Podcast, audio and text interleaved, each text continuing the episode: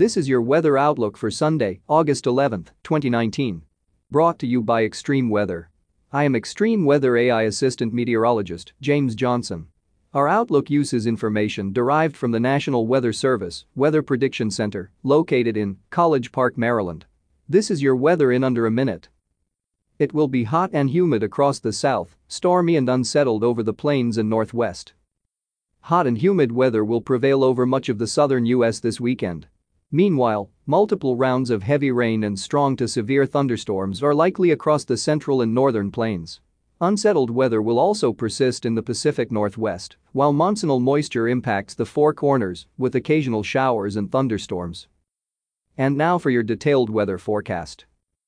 The upper level trough initially over the Pacific Northwest Sunday morning is forecast to cross the northern tier of the U.S. and support the development of an organized surface low over the Great Lakes and Ohio Valley region by Monday night and into early Tuesday. This will likely result in multiple rounds of heavy rain and strong to severe thunderstorms across the central and northern plains and extending eastward across the Midwest and northern Ohio Valley through Monday. Flash flooding will be possible with the strongest and most persistent convection, with rainfall totals of 1 to 2 inches, widespread from southern Nebraska to the greater Chicago area, with locally higher amounts. Another story making weather headlines over the next couple of days will be the oppressive heat and humidity across the south central U.S., especially from eastern Texas to Georgia. Widespread heat advisories are in effect, and some of these may be eventually upgraded to excessive heat warnings. This is in response to a strong upper-level ridge anchored over the region, with highs well into the 90s and low 100s and dew points in the 70s, producing heat indices on the order of 105 to 115 degrees during peak afternoon heating. Elsewhere, monsoonal moisture will also continue to produce diurnally driven showers and thunderstorms through the weekend across the southern Rockies, some of which may be heavy at times, and especially over the higher terrain.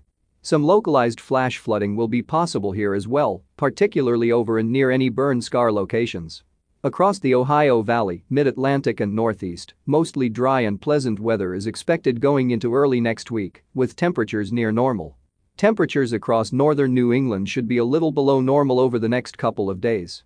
The next threat of rain will come late Monday across parts of the Ohio Valley as the upstream shower and thunderstorm activity over the Midwest advances farther east.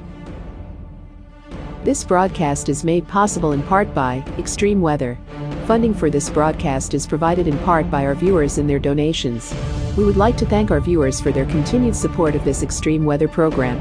Thank you for listening and please check back often for further weather updates that may impact you and your area.